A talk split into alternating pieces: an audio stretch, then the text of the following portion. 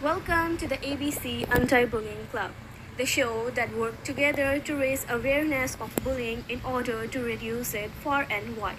I'm Angelina, and today we are talking about bullying prevention with Nazarene Tablente Ignacio. Takes different shapes and form and can have damage and effect on the life of a child. Though there are different degrees of bullying, every kid is unique and has their own way of responding to these situations. That is why it's important for parents, guardians, and teachers to understand bullying so that they can create a dialogue and identify when a child needs help. What does bullying look like? Bullying can start with something as simple as teasing, whether it's about a kid's physical appearance, hygiene, or home life. What matters is how these comments are received by the person they land on. A lot of what I saw is what teenagers call baking, or treating, or roasting. They were teasing each other, said Andrea Rosenberg, manager of learning partnerships. PK1 at Mercy Home. It would be all fun and games until it actually hurt someone's feelings. Rosenberg leads Mercy Home's Resilient School program and has worked with students and teachers for 10 years, inside and outside of the classroom. She also spent several years working in youth programs at Mercy Home during this time. She developed a set of rules regarding teasing. It's kind of hard to know as an adult when it crossed the line. Rosenberg said, I think it crosses the line when someone is hurt. Some of my experience in that home was that kids don't seem to be hurt on outside, but it is impacting their self-esteem. As the adult, you play a role of encouraging young people to relate to their peers without teasing and by having positive conversation and relationships. Rosenberg leads Mercy Homes Resilient Schools program and has worked with students and teachers for 10 years inside and outside of the classroom. She also spent several years working in youth programs at Mercy Home. During this time, she developed a set of rules regarding teasing. It would be all fun and games until it actually hurt someone's feelings.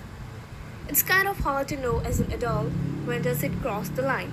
Rosenberg said, I think it crosses the line when someone is hurt by it.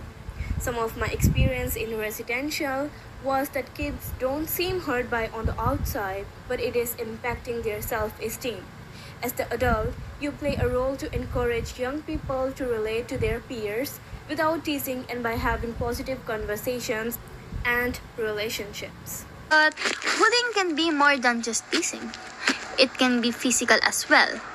A child may experience physical bullying if they are regularly hit, kicked, or pushed by their peers.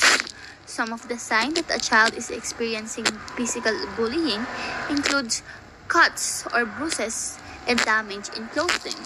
And now we will teach you why kids bully. As adults, we absolutely want to provide immediate assistance to a child who is being bullied. But rather than simply punishing the bully for their negative behavior, it's important to understand why that person is bullying. What has happened in their life that has caused them to act this way? Oftentimes, there is more than meets eye. Mercy Home's perspective is through thinking about trauma and adversity thinking about a young person is bullying other kids, but what happened to them that may be at the source of this behavior? Rosenberg said.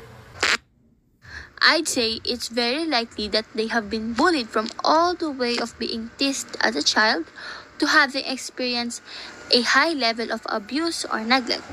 And having those experiences are impacting how they relate to peers. Our relationships very early in life people who care for us, whether it's mom and dad, grandma, or grandpa, are our blueprint for how we relate to other people. It may not always seem like it, but the person who is bullying others may need just as much help as the person they are bullying. In taking time to understand their situation, you may be able to prevent some very serious negative outcomes down the road. This is how parents and teachers address bullying. Bullying doesn't always have to be addressed after the fact.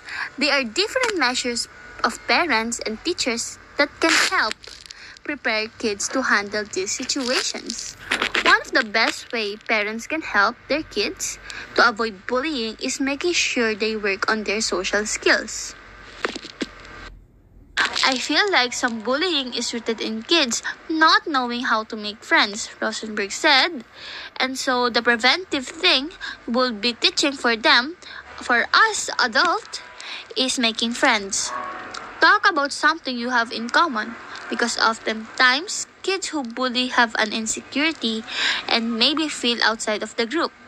And so so they try to get inside, they do actually the opposite of what they should do. One of the ways teachers can adopt this approach is by building classroom community. Rosenberg has seen a popular movement in schools in which teachers utilize morning meetings to facilitate icebreakers, talk about their weekends, and get to know each other. Don't stand by, stand up. Stand strong together. Don't stand by. Stand up against bullying and bullying before it ends life. Thank you.